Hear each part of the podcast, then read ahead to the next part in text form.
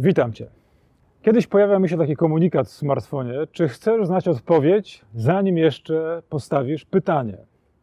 Wszystko we mnie krzyczało nie. Nie chcę znać odpowiedzi, zanim nie postawię pytania.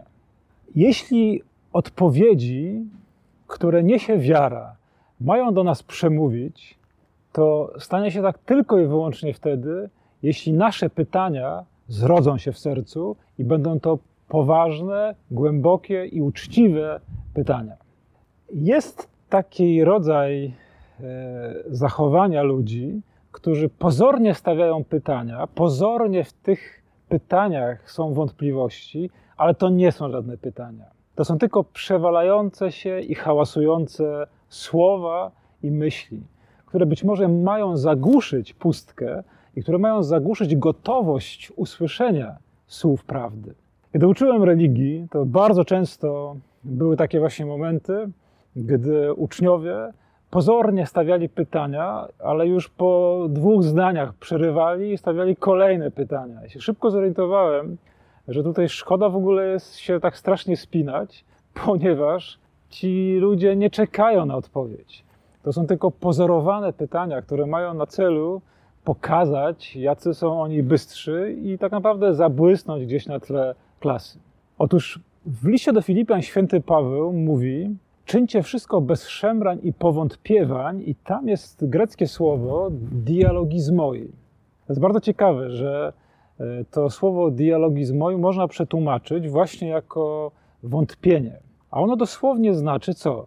Znaczy właśnie myśli, ale takie myśli, które nie pochodzą z, takiego, z takiej czystej, głębokiej studni, tylko one pochodzą z takiej bieżączki, takiego czegoś bardzo powierzchownego, po to tylko, żeby zaistnieć, po to tylko, żeby pokazać, że potrafię e, zawalczyć z Twoimi poglądami, z tym, co Ty mówisz.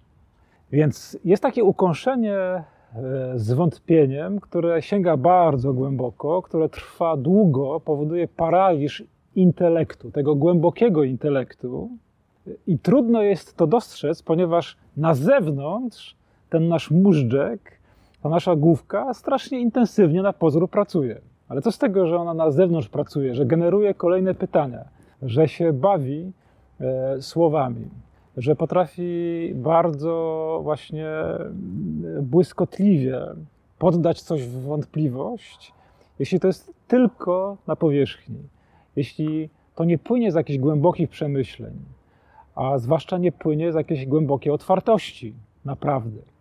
To jest trudny do uchwycenia paraliż e, wątpliwości. Ja bym go nazwał takim paraliżem, że w ogóle jest jakakolwiek prawda. W ogóle warto jej szukać, że to w ogóle ma sens poszukiwanie prawdy. Takie fundamentalne zwątpienie w istnienie i w realność jakiejś prawdy obiektywnej, prawdy absolutnej. I oczywiście, że całkiem zasadne jest kwestionowanie, gdy ktoś z ludzi rości sobie w swoim punkcie widzenia, w swoim jakimś fragmentarycznym widzeniu takie prawo, że on ogarnia całą rzeczywistość. To aż się prosi, żeby z nim podyskutować i popolemizować.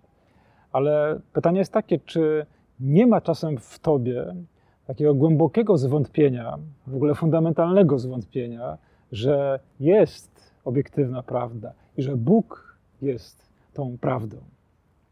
Jest też taki fragment, który, e, kiedy święty Paweł pisze do Tymoteusza w pierwszym swoim liście, że o pewnych ludziach, którzy mają e, wypaczony umysł ciągłymi dociekaniami.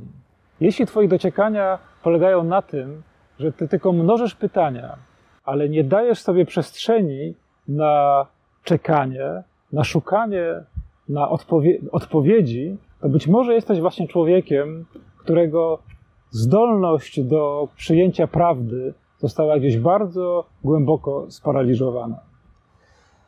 Tu potrzebna jest uczciwość. Postaw sobie pytanie, czy gdy pytasz, jesteś gotów usłyszeć odpowiedź.